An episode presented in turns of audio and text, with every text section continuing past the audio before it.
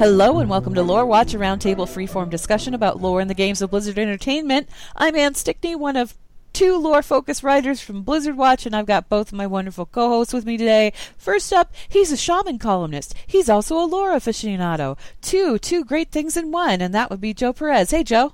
Hey, everybody. I learned that it's not pronounced Maga- Magatha, it's Magatha. Magatha? Thanks. M- Thanks, Blizzard. Really? Yeah, that that is how they pronounce it in the game. After la- after our last discussion, uh, I went and did all the questing and everything like that, and she calls herself Magatha, Magatha. not Magatha. Magatha. Yeah. I think everybody's been calling her Magatha for years. oh yeah, years. I'm Absolute wondering if years. that's like a It's voice because it's act- Agatha. It's Agatha with an M in the front of it. Of course, Yeah, we're calling her it's- Magatha. Yeah, Yeah. so we call her Magatha. But now you've all learned something today, both of you and our listeners at home. So yeah, you can say today is a good day. Okay, the more you know. Speaking of which, we've got our other second lore focused writer from Blizzard Watch with us today, and that would be Matt Rossi, who knows a lot. Hey, Rossi. Hello. I, I found out that they gave Darius Crowley a new voice actor. Did they?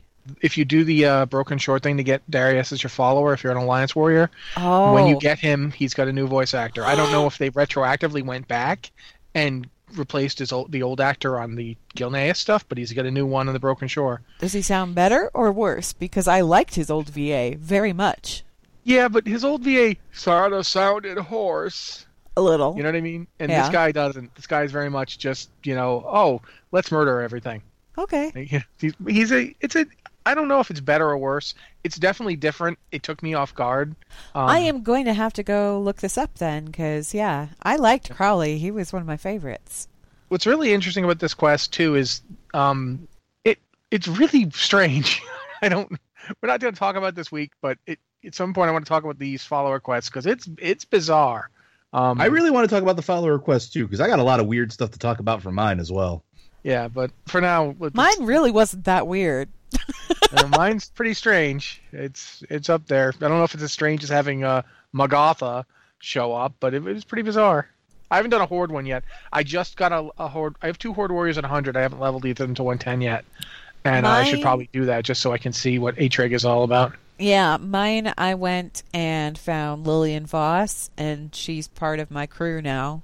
Um, but there was like, I don't know. It just it didn't really feel like there was. It wasn't too out there. Oh my gosh, huh? What's going on, or anything like that. Except that she didn't mention anything about what went down in Stratholme, and I didn't think that she was a rogue, but I guess she is. So Well, I mean, she did backstab in Stratholme. Like she was just like, "Hi," stab in the back. So I mean, She did, but go. at the same time, when she was a Scarlet Crusade person, obviously she was like a paladin or whatever. Anyway, we're getting off track here. So that's not what we're here to talk about this time around. What we're here to talk about this time around is that the latest leg of the story quest for Out There on the Broken Shores has been released. And if you're a Horde player, you miss it entirely. If you're an Alliance player, you get a lot. And um, the reason for that is that the the story part, the story heavy part of this particular quest chain involves Anduin Wrynn, and Anduin finally, you know, getting to do something about the fact that his father died, which is one of those things that I've been kind of low key waiting on since it happened. I mean, you didn't see anything. You didn't see anything reflected in game about Anduin, like Anduin's reactions or what he's thinking about or anything like that. Um, this time around you do and and you take a little journey and at the end of that journey there's a cinematic that plays and it's a very good cinematic. Um, and we're going to get to that. We're going to get to that. But i kind of want to talk about anduin in general because here's this kid and he's not a kid anymore. He's every bit as adult as his father was when he took the throne way back when. But Actually, he's older, isn't he? No varian was 18 anduin i think is 17 18 somewhere in there um, He's only 18 at this point. I thought he was older than Anduin? 18. Uh, he, I thought he was Anduin, at least yes. 20. No, no, he is. I want to say he's like 17, 18. I think he's That kid has taken a very long time to get there. he's Yeah, taken a very yeah. long time to get there. Yes, but but canonically he's like I want to say he's 17 going on 18 or he just turned 18. I don't remember which. I know that Varian was crowned when he when he was 18. When he turned 18, he became king. So it's pretty much we're dealing with the same age range here, but we're dealing with two vastly, vastly, vastly different people, which is weird because it's father and son. Um, Anduin's life started out really weird, and it started out a lot differently than Varian's did because Varian was born to a pair of parents who loved him to bits and raised him, and everything kind of fell apart when the orcs came through the dark portal. Um, and Varian was cognizant and saw everything that went down when the orcs came through the dark portal. Varian saw his father murdered right in front of him when he was just a young boy, right before they fled Stormwind because the orcs won, basically. The orcs won at the end of the First War. So, in contrast, Anduin was just a baby when the riots hit in Stormwind and his mother was killed. And Varian was left with a baby and no wife. And Varian slipped into a depression and basically let other people raise a son which is i mean you know you give your kid over to the nanny or whatever if mom is not there i guess i don't know but varian kind of went into this whole dark funk thing where he didn't even really acknowledge anything going on for the longest time. So anduin anduin's life like as a child was kind of isolated wouldn't you say? I, I mean i'd say isolated i'd say crappy. Yeah, I mean, yeah isolated died, you know. isolated i think is the wrong word. Yeah. I think you know basically we we know that bolvar took an interest in him yeah. And, you know, was there kind of as a surrogate father when both. I shouldn't say isolated. When, I should say removed from that whole father figure. Like, Varian wasn't yeah. really a presence when he was really little. It's kind of weird because both Varian and Anduin have the experience of growing up with people who aren't their actual father doing the job. Like, in you know. Varian grew up with Anduin Lothar doing it, and then Terenas to some degree, and uh, you know Anduin grew up with with Bolvar doing it. Bolvar stepped in and basically said, you know, okay, uh, here's what you need to to to be a king. And even before Varian vanished, you know, Bolvar was kind of doing that job, and and Varian acknowledged this. Like when when when Bolvar died, Varian was like, you know, this man was there for my son when I wasn't. So there's a there's that. It's they have that in common. They they kind of have the same ideal of I, I don't know. The way to look, I look at it is that Anduin basically went the opposite direction from Varian, and that Varian learned that he had to be, he wasn't going to ever be a king who got to rule just in a throne room and be a diplomat. That wasn't Varian's upbringing. Varian grew up during the Second War. Like, you know, he, he went from a 10 year old who'd lived an idyllic life to, you know, growing up through the Second War. And by the time he sat on his throne, Stormwind had been destroyed, the Horde had been pushed back he'd had to like make decisions like you know at 18 he's having to make decisions. Should we wipe out this entire race of people or should we keep them in camps? Should we build a fortress down in in uh the the blasted lands not the blasted lands? Oh god i can't remember. The broken which one is the one with the uh, dark portals is that the blasted lands? Yeah that's blasted lands. Yep blasted yeah, lands. so Nethergarde keep you know, he had to decide with an, on that one. He had to face off against Genn and uh, you know d- you know thoras trollbane like both of them were. It, it's we don't remember this. Young Varian, like Varian at eighteen, had to sit there and tell Genn Greymane, "No, we're not doing this. We're doing. We're going with Terenas' plan. I back him." And keep and, in mind, though, that you know, as far as Azeroth is concerned, if you're 18, you're an adult. Yeah, you're but pretty still, much capable of making decisions, that kind of thing. Still, you're you still know, young, yes, but you're you're considered an adult by all. Yeah, but all I'm saying is that you know he he basically they both had a similar situation where they hit the th- the ground running, so to speak, where they they're thrown in like you know, by the way, you're king. Uh, here you go. But Anduin I, basically has always been much more of a diplomat. He's been he's a I don't want to say a people person, but he's better at dealing with people than his father was.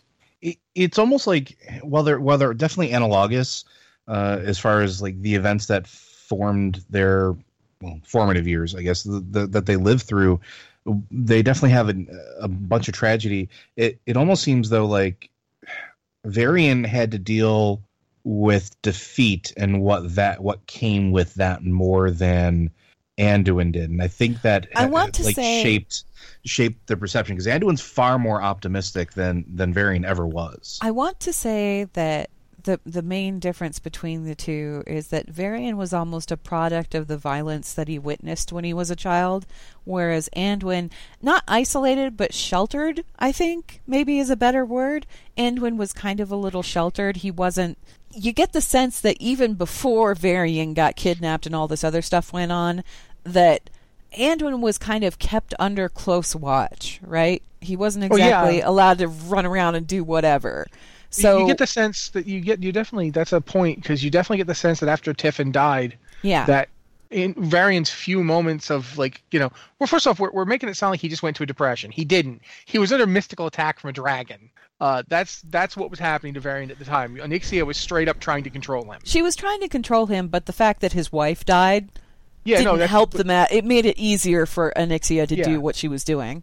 But I'm just saying it wasn't just he was moping it was you know s- serious stuff was going on and it's I remember I- I'm kind of using the comic book here and who knows anymore with that but there's a point where he even says you know the few moments I had where I felt human again were when I was with my son and I thought Right. you know he reminded me of my wife and, And eventually, you as get the sense yeah Varian very much was like you stay in this box And when Anduin got old box. enough, when Anduin got old enough and started talking to his father more and actually like being a little person instead of just a baby or whatever, that's what kind of broke Varian out of that depression that he was in.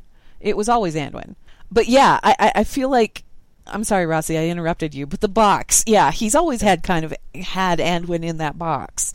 and you, you got that like we we we've never really talked about the short story from Cataclysm No, but you should. Go ahead. the well there's the when when you go back to the cataclysm so first off when wolfheart um comes out when when varian comes back there's a whole thing Wolfheart about was varian so good. i'm gonna have to i keep having to go back to, to context but to, to go ahead and go back fast. to wherever you need to go back to. Go for it. um if you start off when when varian comes back during wrath of lich king varian takes the throne he's not stable like he's been through a lot he's been taken apart and had like his memory er- erased and found himself as two people and eventually jammed back together and even his swords get jammed into one thing and they were two things before and he's not put back together the way he was like he's his his dominant side is now the anger and pain he felt over everything he's gone through rather than before the before all this stuff happened Varian was glib. Varian was good with people. Varian was a lot more like Anduin back then than he is than he was when he died. And he it's it's interesting to watch his progression because he kind of fought through it. But when he comes back, he's he's kind of he's almost I don't want to say schizoid, but he's very very much a split person, and his anger is running him. He's a To lot more where- sullen and angry.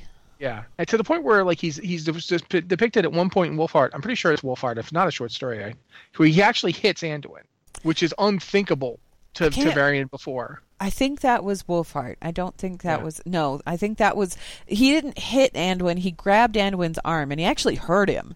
Yeah, Like he hurt him, and that was the point where Anduin said, "Yeah, no, I'm gonna go study with Valencia pops," yeah, and that was in Wolfheart. Varian's out of control anger basically caused him to um, injure his son, and he, you know, this is not something the Anduin, you know, Varian of the past would never have done this. Like Anduin was like precious to him, and so when he did this, he Oh, and into a- Varian was immediately horrified Yeah. too. Yeah, and we we see to a degree this is why Varian and Genn became close because Varian and Genn were not close. Varian did not like Genn. Varian remembered what Genn was like, and he blamed him for taking the the Gilneans and just hiding behind a wall.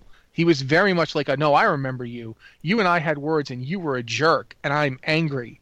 When the And Night it- Elves came together and they had like this whole council thing to see whether the Worgen should be allowed to join the alliance, Varian was the strongest dissenting voice in Wolfheart. He straight up does not want them around. He's like, what do we need them for? They didn't they didn't want to help us when we needed them. Well, I don't see any reason why I should extend myself to them.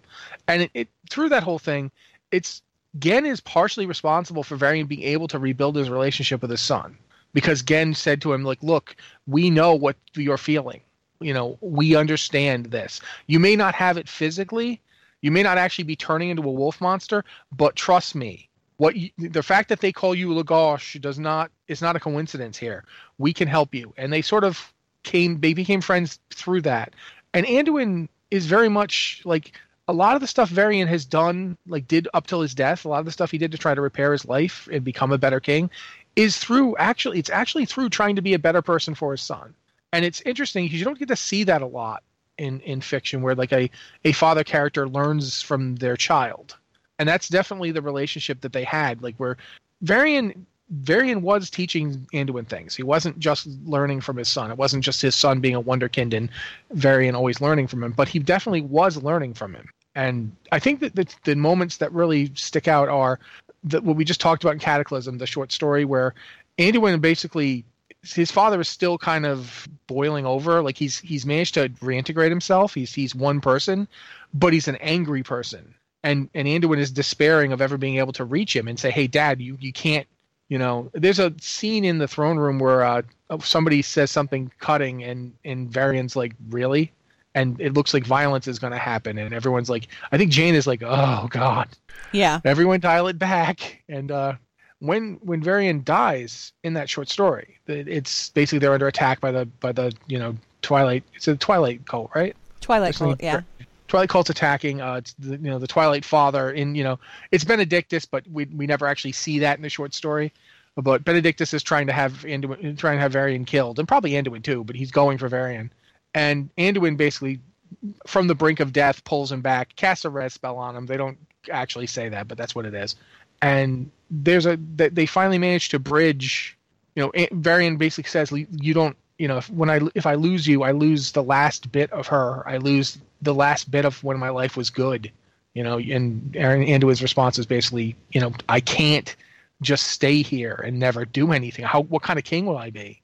What kind of man will I be if I never go anywhere or do anything? And that's the constant push pull between the two characters. And you see it again in Mists. Like that's the whole thing about Mists, right?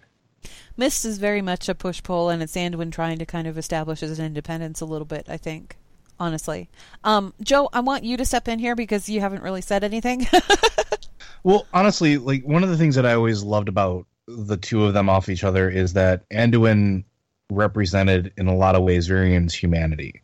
Like, and we we talked about that a little bit here, but it was always that that the thing where where Lo'Gosh took over and Varian was ready to to go and murder things or deal with things with such an aggressive nature because that's all he has known in his re, like his adult life is aggression, conflict, strife. He hasn't really known peace except inside of his family. So that's what Anduin represents is that that peace, that hope, that that humanity, that thing that this is what I'm actually fighting for. And I loved I loved, absolutely adored that transition in Varian. It actually, when Varian was first introduced, I hated him as a character. Like I absolutely despised him. I thought he was incredibly one dimensional and was absolutely terrible. But as the years went on and as they started really fleshing out the story of, you know, how Anduin's dealing with him coming back, how he's dealing with becoming you know back to his back to the the king that he was supposed to be and, and everything else and you start to see this transformation um, even with the when we, we see the we're talking about cataclysm the founding of the council of three hammers again when you have varian going in there ready to murder everything if he has to because ironforge has to be held by alliance hands and then it's like this the switch where it's like you know what no you guys are going to do this instead and it wasn't Varian that I was seeing there. That was that's something Anduin would have done. Like that's something Anduin would have been like, you know what? This is actually useful to have all three of these sitting together and talking and you know doing something collectively. I'm not going to actually murder them and just put it back to the way it used to be. We need to allow them to grow. And it was like that was such an Anduin moment. I'm like, all right, okay, I see what's going on here. And it it's, made stuff like that made me happy yeah, there's this interesting dichotomy going on between Anduin and Varian, and uh, Rossi, you kind of touched on it a little bit there, where Anduin wasn't the only one that was like teaching things. Like he wasn't sitting there, you know, dictating to his father, "Oh, this is how you have to act" or whatever. It was. It very much went two ways, and the way that it went was Varian tried to force his son to do something. Like he tried to teach his son how to do something. Like he he tried to have Anduin undergo like military training so he could be a warrior and be all this other stuff. That's part of the reason why he went to Ironforge in the first place was to learn how to use weapons and be a warrior. And Anduin came back with yeah, but I'm a priest. like there was a there was a back and forth there where it was like Varian's trying to put Anduin in this spot where he thinks that Anduin should be, and Anduin keeps coming back in a different spot, but a better person for it. So it's not just Anduin kind of learning how to be what's best for him, it's also Varian observing that and realizing that, oh, okay, there are better ways to be here. You don't you don't have to just be constantly in this position where you're defending yourself all the time. Maybe Yeah, like I think the. No, I'm sorry. No, no, go ahead.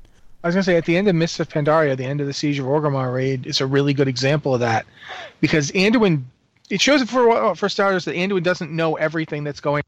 No. Sorry, that just my it just it shows that he doesn't. It's it's when you see what happens. Anduin thinks his father's going over there to kill you know the troll, um, Vol'jin. He thinks he's going to go over and start something. Even Jaina thinks so at first. Like Jaina's, do you must dismantle the horde, and it looks like that's what Varian's going to do. He calls his guard up and struts over, and Anduin's like, "What are you doing?" And he's like, "What a king must do." And I'm bringing that up for a reason. I'll get to it in a second. now, Um, that's a good thing to bring up. when when he goes over there, he fr- straight says, "We're not taking your crap anymore." But you fought him too. We're both here. I'm not going to make this an issue. I could make this an issue. I could take you out. Would cost me. It would cost me lives. It would cost me resources. But I could do it. I'm not going to.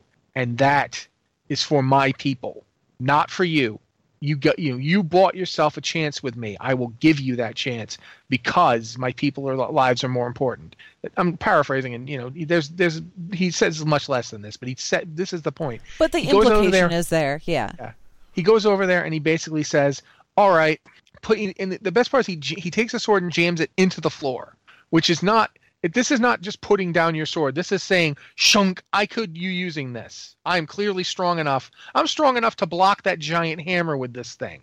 So i'm not coming to you because i'm weak and i need help but nevertheless you get a pass. 'Cause- because you fought him too i will extend myself that much. I will give you a chance here. And that's Varian's influence, but it's it's Anduin's influence, but it's Varian's interpretation of it, and that's the thing.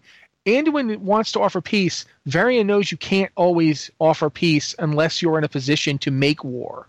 Like you know, the Horde can't just be openly trusted. But if you're strong enough that you know you can fight them, then you can basically say, "All right, we'll try this again." Then you can start establishing that tentative kind of trust And when at that point.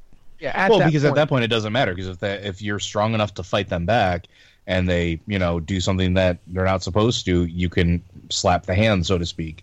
So yeah, Yeah, it makes but- sense. but it, it it goes back to what we see at, at the Broken Shore, which I think you know at this point we should start talking about the cinematic and stuff because Let's talk It- about it very before we talk about that cinematic. Let's talk about the Varian that we saw in the moments before his death, like when you were when we first approached the Broken Shore at the beginning of Legion. He and Sylvanas were trading quips like back and forth. Like there was Oh. kind of an animosity there, but it was a jovial sort of thing. Like and when they were making that last stand, um, if you're a horde player and you're going up the horde side, you see Sylvanas and she's talking to Varian, and if you're on the alliance side, you see Varian, and th- they're calling to each other over this ravine, right? And Sylvanas on the horde side, after she says good luck or whatever, she actually salutes. She gives him a salute before you keep going up that hill. So there's a respect there. it's interesting because I honestly feel like, like we're not talking about Sylvanas this week. No, we aren't. Um, we will be talking about Sylvanas soon, Next but I will say this Next much: time. I one of the things that's interesting about Sylvanas is the past couple years have shown that Sylvanas is still evil. I'm not. She does horrible, evil things, but a lot of Sylvanas' motivations are twisted versions of who she was before. right. And who she was before was the sister of one of the Alliance's greatest heroes, who, when they put up a statue to that to the said hero, it was Sylvanas who wrote the uh, the you know the, the the plaque for it. It was Sylvanas who wrote the you know this is you know the memorial to her sister, and that thing was right up front and center in Stormwind. It's When right you used to there come- at the front gates. You Yeah. walk through. It's right there. Used to I remember back in the day I used to go through the gates of Stormwind and that those statues were all there. And you could click on it and there's the thing from Sylvanas you know saying you were the best of us to her sister. And it's like you you these are it's interesting because we've gotten to the point where you've got somebody who a lot of their motivations like you know a lot of Sylvanas' motivation is you know being utterly twisted and broken. Like Okay, she is somebody who's yeah no but what I'm getting at is the war against the Legion, what it's done is make Anduin both more and less right because you, what you see there is somebody like Sylvanas and somebody like Varian who ordinarily could not find common ground. They couldn't You- stand each other. You Yeah. can find common ground when there's demons trying to destroy the world. And it's for me, it's what it showed, for me, what it showed that moment, what it showed right there with Varian was that he had moved on and he had progressed to a place where he knew where he stood and he wasn't afraid to stand there and he wasn't afraid to, you know, show his might or anything like that. It it was basically a progression of that that moment we saw at the end of Siege of Orgrimmar, the one that you were talking about, where he established, yeah, I'm a force to be reckoned with. I'm not going to beat you guys down, and I'm not doing it to be nice to you. I'm doing it, it because that's what my people need right now. And, And- it's a and- much more mature Varian at the end. And I, I hate to use the word mature because I mean he's he's old by that point. You know he's he's fully grown, been king for a long time and everything. But it is it's like a more mature kind of balanced Varian that we see at the end of Siege of Orgrimmar. There's, there's an old thing. I don't remember where, where it was originally stated. I got it from a Batman comic by Grant Morrison, but he has Batman say, "Your rage is born of fear and is unworthy of a master of the martial arts." Varian was afraid of a lot of things. He was afraid of losing his family. He was afraid of any more loss than he already had. He was afraid of letting his people down. The Varian at the end of Siege of Orgrimmar, the Varian that we see in bits and pieces in Warlords, and the Varian from the cinematic and you know the everything we saw in the beginning of Legion, that Varian wasn't afraid anymore, and that's why he wasn't angry anymore. Like he could still get angry, but is when he got angry now, it was basically like I have to help, I have to save my people. The way he died was I have to save my people. And Anduin has the biggest problem for Anduin is that he has he has a lot to live up to, and not all of it good, but all of it huge. Like even when Varian did something wrong, he did it big. Like eh, Varian wasn't the kind of guy who just messed up a little. Varian Varian was a was a larger than life He figure. wasn't he wasn't known for being overly cautious, except No. in matters of his son. Yeah.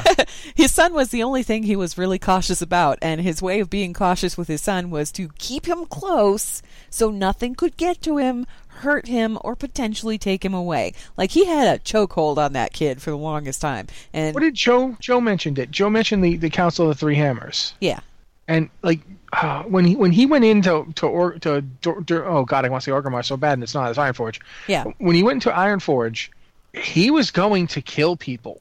oh yeah. Like Oh, yeah. he They the were messing SI7 with his son. They they were holding his son prisoner. SI seven had to hold him back.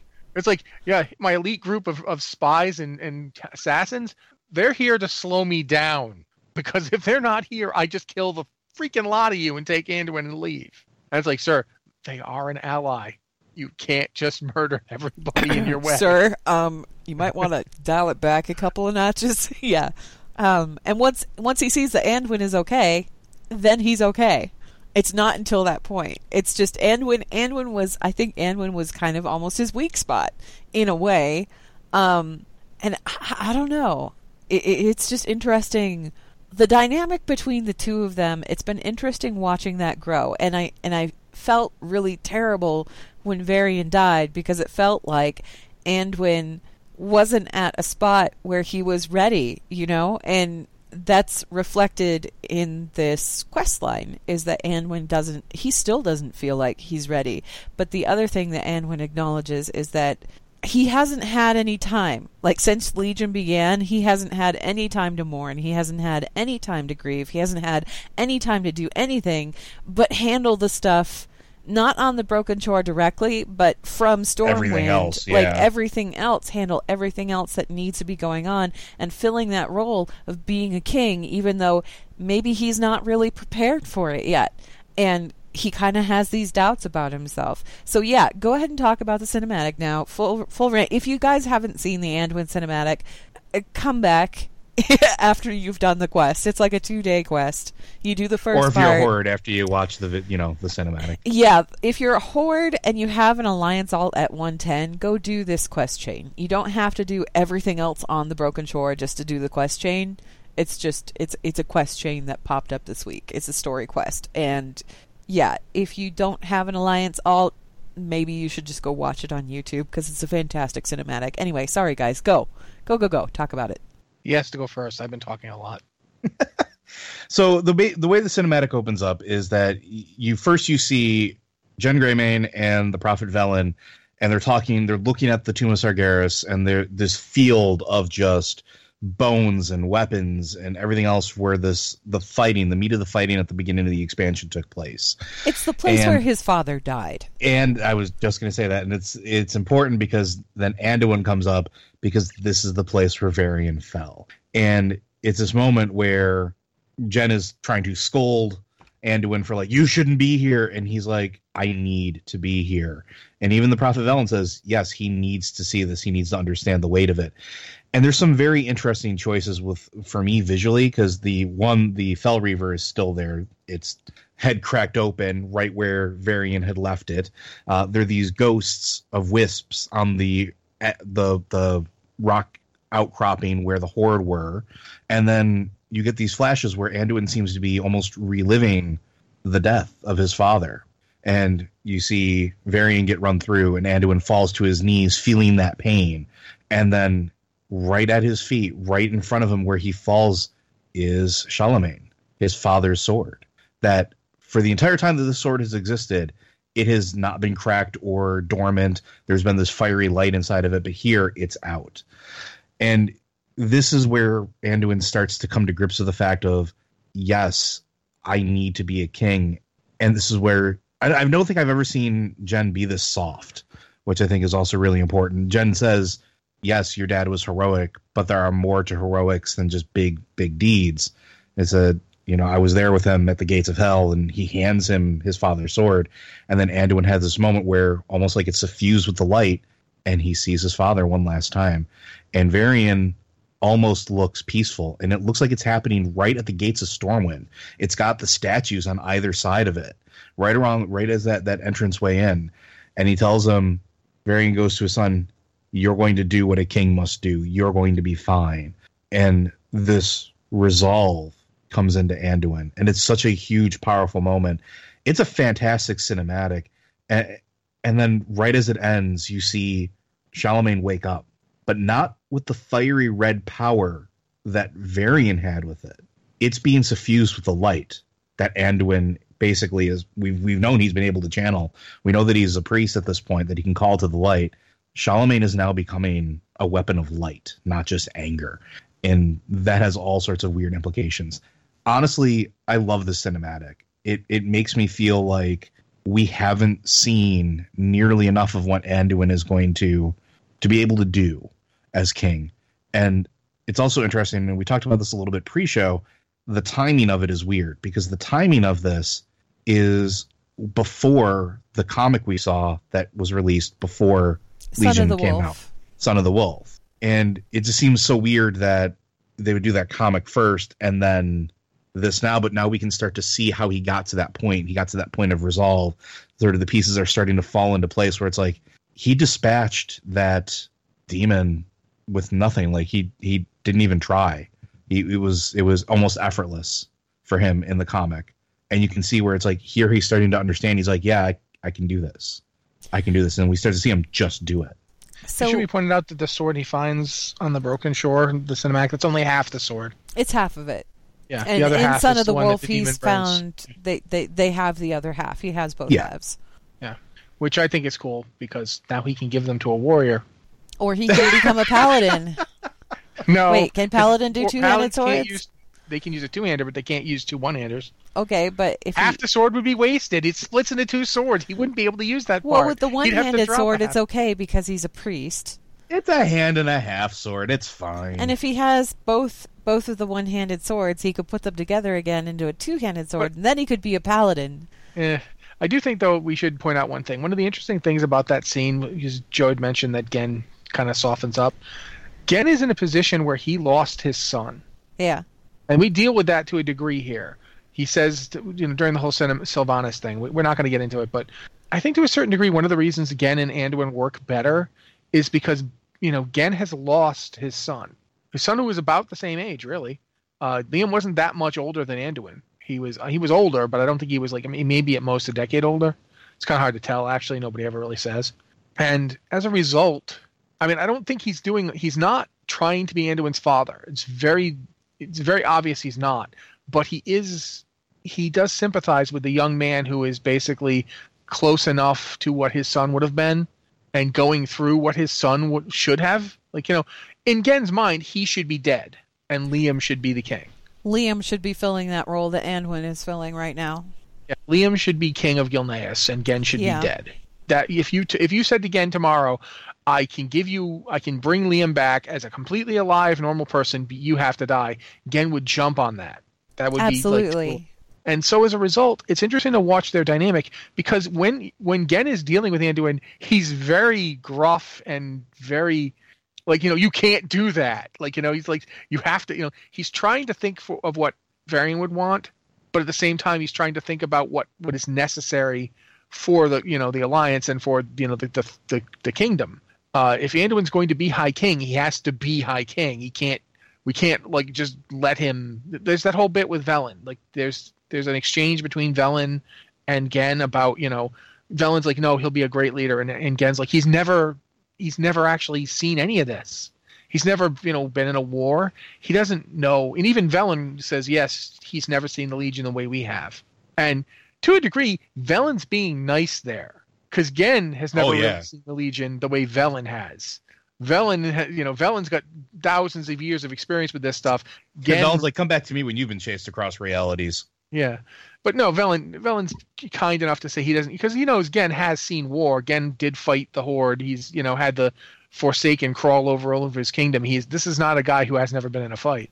Velen's kind of in a delicate situation here too because he's had visions and he's seen that Anduin is going to be a great ruler. He doesn't know how he's going to get there yet, but he's seen. He's he's had visions and he's told Genn this. He's he's told Genn, "Look, I had visions of him being a great leader. He'll be okay." But at the same time, he doesn't want to like overstep his bounds because obviously this, these are human matters, and Genn is a human being, and Genn understands more about human leadership than Velen ever could. Well, too, Um, plus there's also the fact that you know Velen's still only just now getting back to his full mojo. Yeah. It- one of the things that happened this was actually in chronicle Two that i didn't know about i'd never even thought about it was that velen was very badly injured in the Exodar crash Yes, he was. and one of the results of that was that he lost a great deal of his ability to control and understand his visions that's one of the reasons he didn't see what any of it was coming he knew stuff was coming but he couldn't he like he'd go he'd try and go look and he wouldn't get anything useful um so that that's a problem for Velen as well. I, I do think it's interesting because Anduin has kind of done the opposite of what his father did. In that you know, Anduin has these adult figures to serve as as like leader as like mentors, but he's king over them and can't really like you know when when Anduin Lothar was around, he was definitely the regent and and Vel and you know Varian wasn't king. And when Terenas, he had to leave Lordaeron and he became equals with Terenas in his lifetime but he wasn't when he was a child, you know, and even when he was 18, and it, it's the transition period was different, and Anduin still has them, whereas Varian had to watch them all die. Yeah. Like, you know, Anduin Lothar died, Terenas got murdered by his own son, uh, so it's it's interesting. It, it is an interesting difference between two characters. Varian I find interesting because, like I said, Varian has kind of lived his life on, you know, on on defensive, on, on like on like a defensive path where he has to be because everything that's happened to him when he was a child, everything that's happened to him as he's been growing up, even you know, you look at when Terenas died, it wasn't just another father figure biting the dust as far as as far as Varian was concerned. It was also the friend that he grew up with turned evil. Arthas killed his own father, and Arthas and Varian they were friends when they were younger, so that it's like a double blow there. And then you know the final straw in that basket was Tiffin, Tiffin falling when Varian was just you know trying to do the right thing. He was out there trying to quell the riots. Tiffin took the side of the rioters, by the way. She was she was trying to advocate for them, and and help them come to some kind of fair agreement with everything. And the rioting just got out of control, and she died as a result of that, which was kind of sad. But at, at the same time, it's just it's interesting because Varian lived his life having to kind of steel himself against everything that was coming at him. And then his son, in order to keep his son from having to live that same life, he tried to shield his son from ever having any of that happen. So what Which I want to know. I'm sorry. I, go ahead. No, it's okay. I, I'm I'm leading up to a question here, and I'm going to turn it back over to you guys in just a second. What I want to know is Anduin. Obviously, Anduin's background, like I said, sheltered. Sheltered is a better word than than isolated. He he he he admittedly lived a pretty sheltered childhood except for the points where he could sneak away and go see Aunt Jaina or go to Pandaria or go wherever and get out from under Varian's thumb just for a little bit here and there. How do you think that background is going to affect how he reigns as king? Okay, I'm letting Joe go first. Joe. How is it going to affect it? I don't know because I mean, how do you see that background affecting him? Do you think he's going to be a more effective or less effective leader than Varian? I honestly think he'll be, and I, am sure I'm going to get some hate for this. I think he's going to be more effective. Um, and the reason I say that is because he's he's far more grounded. I think than Varian started with, and he doesn't have that same pit of rage that Varian had to contend with. But everything that he's been through has sort of lended him a a unique view on the relationships not only of his allies but of the enemies as well. And I think he's going to be a far more effective leader, and I think he's going to make more effective choices. Honestly, for me, one of the things I always look at is the fact that Varian, like you pointed out earlier, Varian had that 10 years of practically idyllic childhood, of being the prince of a prosperous and powerful kingdom with literally no problems that he could see. Um, you know, he had his his mother and his father both. Um, he had you know the run of the kingdom for at least a little while. I, I think he was alive. He Uncle Lothar. Yeah, he had un- Uncle Lothar, possibly in quotes, possibly not. Um, that all ended, but he's that's how he started. V- Anduin grew up with a dead mother and an absent father. Um, as a result, Varian discovered loss in a way that Anduin never did because Anduin had grew up with loss as the default condition. You know, you already don't have your mother. You already only kind of have your father. Um, you're already aware and oppressed by the the demand on you that will be put on you someday. Someday, the thing that you watch you killing your father slowly will be put on you, and that's what he he's grown up his entire life watching the crown kill his father. It's kind of interesting too because yeah. the whole. Uh, the short story that you were talking about, the Cataclysm one, was about Remembrance yeah. Day, and one of the things that Varian is remembering is how he comes from a long line of kings who have lost their lives violently. Yeah, and that is in fact exactly what happened to him. Uh, and that's the the the, the Wrynn dynasty. It, it's almost to a degree, it's kind of tragic because not just because of the obvious reasons. It's tragic because none of them ever really wanted it. Like they, they weren't aggressive rulers. The the the the Stormwind certainly waged war against the trolls in the past, but they weren't conquerors. They weren't warriors by nature. They were warriors by necessity. And Anduin to a degree, Anduin's going into the situation. He's going to have to fight. It's not his inclination. He is, if anything, much more a classical Wrynn leader. He's much more like Llane than it's than than he is like Varian in terms of just like how he lives. And to a degree, Llane had a similar experience in that although his father and mother were alive when he was a young child, Llane grew up with the trolls encroaching and at least kind of had that understanding of this is what the weight of this will be.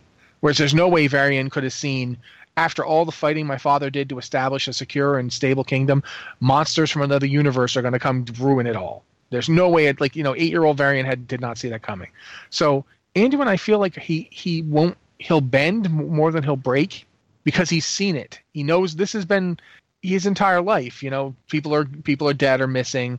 Uh, we're constantly under attack. We're constantly trying to create a stable situation, and it constantly gets worse. He's got Jaina as example. Mean, think about when he, you know when he was like a kid, when the Regency, like you know when, when he was effectively a pawn, Jaina was a sta- was the only stable alliance figure arguing for anything like rapprochement with the Horde, and now she's gone. And the last time he saw her, she was like, "I will never work for them, never," you know. And he's had to see that happen. He's seen the weight of of responsibility and what it does to people. So I think he'll be a good leader, but I think he'll be the like This is a guy who's who's putting his he literally knows I am putting my head on a chopping block. Okay, here's my I- question. here's another question for you. It could be argued that the downfall of Llane Wrynn was the fact that he was too trusting to a degree because he trusted Garona and then she turned on him. Now, mind you, she wasn't under her own volition in doing so, but she did. Do you think Anduin maybe suffers that same kind of thing? Do you think he's going to be too trusting or do you think Here's why I don't think he will be. okay. And I think I think you know I'm interested in what Joe will think of it. But when you see Son of the Wolf, he he's got no warning. He has no. There's nothing that tells him. By the way, that guy's a demon. But the second that guy goes for him, he's ready. hmm And he even says, you know, I am my father's son. And There's- let's not and let's not forget though, like when we talked about this way earlier in the conversation, Varian imprinted on him as much as he imprinted on Varian, and there's been several times throughout the comics and, and stories and everything else where we've seen that influence. Like when the Scourge were attacking Stormwind, uh, and Varian and Bolvar and Bolvar went to go defend the city. Uh, Varian wanted to sort of sequester Anduin away, and he turns his back to sort of like get Anduin, and a Scourge soldier goes to attack him.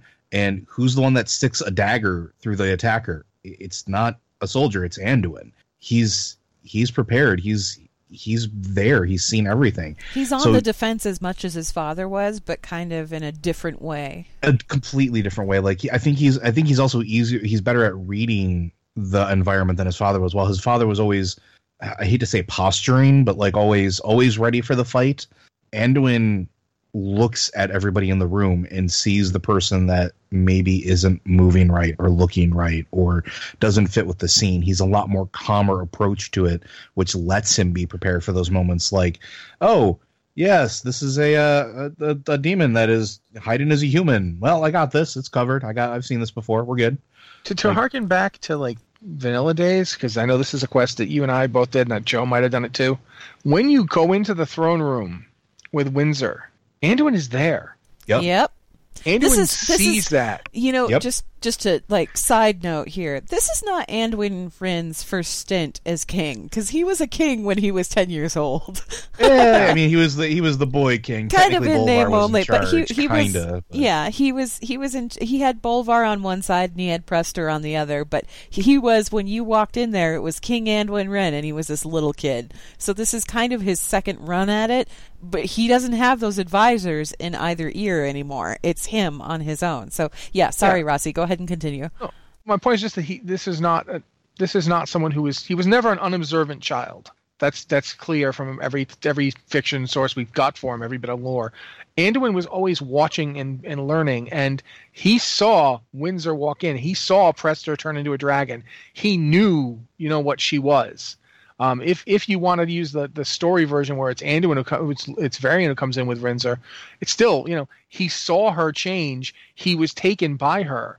He knows you can't you know even the people closest to you could be suborned or a traitor. And when, He's if got you want to go lesson. back, if you want to go back to the comics too, Anduin was the one that first sensed that something was wrong.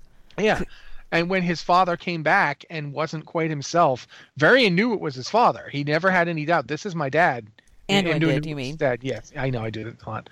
Anduin knew it was his father, but he knew his father wasn't right, and he was the only one when there were two Varian written standing there. Was the only one who's like, yeah, okay, now it makes sense. There's two oh, of them. it all makes sense now. Yeah, Everyone else Yeah, is he- like, what? he possesses such a, a high level of insight, like as a he was a precocious kid. Yeah, yeah, and maybe that, and maybe that's the light chirping in his ear, and he didn't know it. We know. I mean, that could also be a thing as well, because the light does speak to people. So Varian had some major role models when he was younger and growing up. Obviously, Anduin Lothar, Terenas Menethil, even his father, Llane, Mhm, Llane. was you know a big influence on him and everything. And all of these people kind of shaped how Varian would lead in the future. Who would you say Anduin's biggest influences are, and how do you think that would shape how he leads in the future? Because he's got some interesting people that he's worked with in the past. I'm gonna just I'm gonna use one that I think is pretty obvious. Um, obviously, Velen. Yes. um, because you know, he went to Velen and Velen taught him. And of all people, Anduin was the one who reminded Velen, yes, you have a duty to the future and you have a duty to the light and a duty to the broad scheme of things, but you also have a duty to right now. You can't You forget can't- the present yeah, while you're. You have to you have to be in the moment and deal with what's happening right now with your people. And Velen needed to be taught that by Anduin. Anduin gave that to Velen. or reminded of that anyway. Yeah. At the very Well, I- I- least. I think yeah, honestly he he knew it, but it's one the problem with Velen has is that the problem Velen's always had. Velen has lived long even for one of his people. he is super old. Yeah, he, he is, is- so old. Relatively few Draenei who have lived as long as him. And in all that time, he has basically been besieged by by his destiny and his duty to the except you know to the point where he had to give up his family, where he lost them and he had to just accept it that they were gone. Uh, so yeah, you need someone like Anduin to come along and say "Yeah, that's all great, but so I think Velen's definitely one. What do you think, Joe? Another Bane. major influence. Bane. Thank you. I was hoping somebody would say it. And, and the reason I say that is because it was one of the most interesting conversations that you can have between two essentially warring factions. You have Bane Bloodhoof, who was in a very similar situation to Anduin, And this is They all were in the middle of Cataclysm. Keep in mind. all in the middle of Cataclysm, and, and they talk about be what it is to be uh, the sons of great leaders and the differences between right and wrong. And I mean, Anduin even gives Fearbreaker to Bane.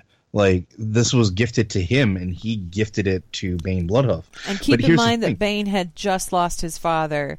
Thunderbluff was being I was- overrun. Yep. And I was just gonna say, and if of all of the and all of the characters, all of the the NPCs that exist in this world, the only one who understands what Anduin is going through right now, even remotely close, is Bane because he's already lived this. He had to bury his father. He had to take back what was taken from his people. He had to find his own way. He had to find a place inside of a horde that you know, or, part of a greater whole that he did not agree with, and you know, it he understands, and I think that that that's going to have a large impact. On I Anduin really want to see like, those two there you touch base again. I want to very much so. Yes, thank you. What's weird about that too is that Bane, um, if you've if you played a Tauren recently from like level say one to say twelve, and especially if you have a bunch of non-Tauren who are also trying to do stuff with you, but who can't, uh, like on the there's quite- leveling stream, yeah, that didn't Yeah. go over very well. when we did that, um, my character got to see like Bane. Bane has taken a very different tack from Cairne. Cairne was very much, you know, they called him the old bull. You know, he was he was a warrior. He was certainly strong. Um, he- if anything, he was one of the most physically powerful Tauren ever. And in a pure physical fight, he probably would rip. You know, he would have ripped Garrosh in half. Like he was relentlessly powerful. But Bane, when he fights, is far more terrifying than his father. Like in that in that bit when you're level 12 and you go through and Bane's like, okay, go take care of these Grim Totems for me. When you go there, Bane shows up and like half the Oh, yeah. Grim Totem tribe shows up to fight him. And by himself, because you're not doing a lot. I'm sorry, I was there. I was barely occasionally casting a spell. Bane takes out the entire Grim Totem tribe that's there. Arno and all of them. He just by himself smashes them. It's like Bolvar It's- Part Two, It's Bolvar in the throne room Part Two. I think to a degree, one of the things we need to see that we haven't seen in game yet, and we do need to see it, is Anduin doing something because we I have not coming. yet seen it. I, and the closest we've got is back in Pandaria when he ran up and he proved he was brave. I mean, there's no you cannot argue that And he maybe a little stupid, but brave. he ran up and he destroyed the divine bell and got crushed for his trouble. And then he went and basically went t- he went face to face with Garrosh Hellscream, which is not something most human 16 year olds. If he's 17 now, he wasn't. You know what I mean? He's he was like She was 16. 15, 16, somewhere in there, yeah. He went toe to toe with a dude who was like one of the largest, scariest orcs you're going to run into, and didn't back away from it. So we've always known he was brave. I mean, sometimes brave to the point of could you not run ahead of me? I mean, I, I am the one here to keep you safe. Please don't. Oh God, but nevertheless brave. So it would be. It, I want to see Anduin actually do something. I think Bane could be a good person to have show him that you know you, you can act outside of the shadow of a great figure. Okay, one more little tangent here before we wrap up because we are actually reaching the. We could talk about Anduin like forever. I feel like anyway. Uh, so you talk about how Anduin was brave and everything in of Pandaria, and we talked a little bit about how maybe we're dealing with Uncle Lothar here, maybe not. We don't know because the thing is, is canonically in the second Chronicle book, Tari is mentioned, but it's not mentioned whether or not she's Lothar's sister. So we don't know if that's an established bit of lore. However, in Mists of Pandaria, when as an alliance player you first reach Pandaria and you're trying to figure out where Anduin went and you go you meet Lorewalker Cho for the first time. Lorewalker Cho refers to Anduin as the boy prince, the young lion.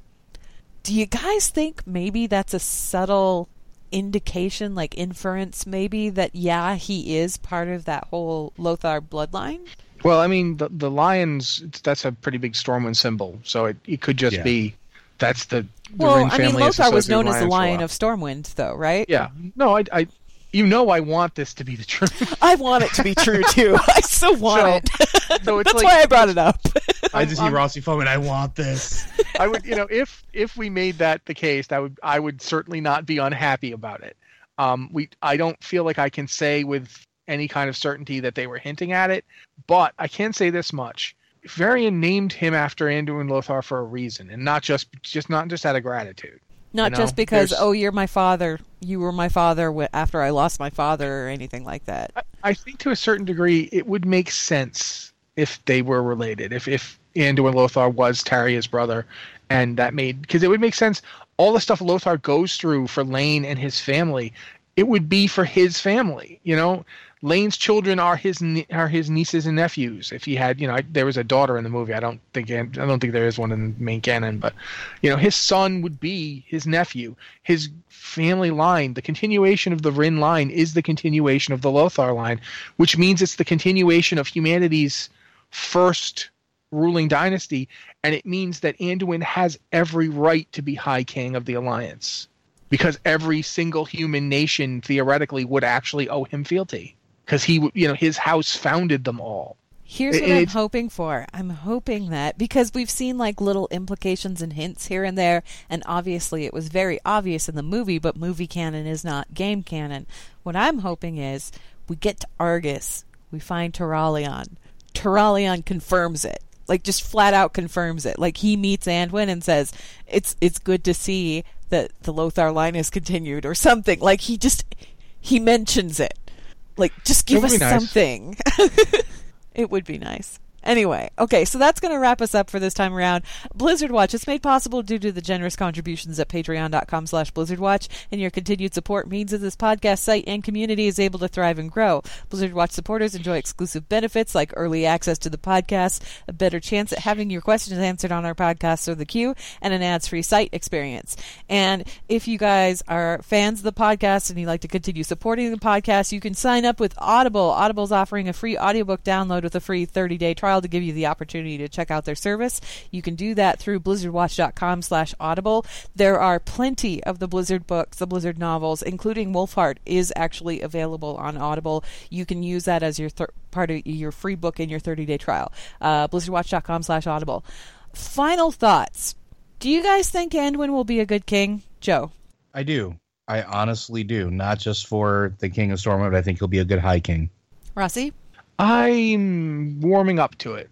The the the Anduin who, who was around for a while, I wasn't as thrilled with, but I like how he's adjusted. I liked the uh, bits we've seen in the cinematic. I like that he went and he went to to the to Renfall. You know, it, it's a it's a step outside. You you mentioned that he's shel- he's been sheltered his whole life. It's him saying you can't shelter me anymore. If I'm going to be king, I have to you know I have to endure this. This is you know the the whole point.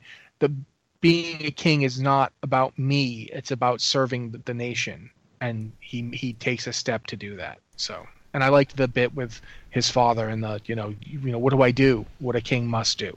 You know it's a nice it's a nice moment. You, you actually get to feel that it's been handed off you know? I was So, yeah, kind think of a be a blubbering mess through that whole quest chain and cinematic. Um, I had issues with Genn.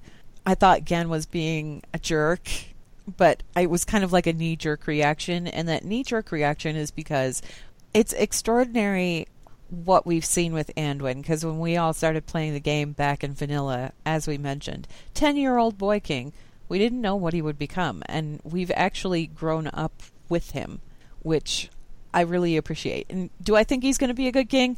Probably, yeah. I can't see him not being a good. I think he's prepared. I think he's prepared, more prepared than he realizes, and I think that he's got enough people on his side that I don't know if he'll be better than Varian. I think he'll be different Be than very different, yeah. and I think that's probably what the alliance needs at this point. So, yeah. Thank you guys very much for listening. We will be back in two weeks when we will be talking about The Dark Mirror, that beautiful short story that came out with Nathanos, Blightcaller, and Sylvanas. So if you have any questions or anything regarding that short story or Sylvanas or Nathanos, feel free to shoot those at podcast at blizzardwatch.com. Just put Lore Watch in the subject line so we know that it's intended for this show and not the regular podcast. Thanks again for listening, guys, and we will see you in two weeks.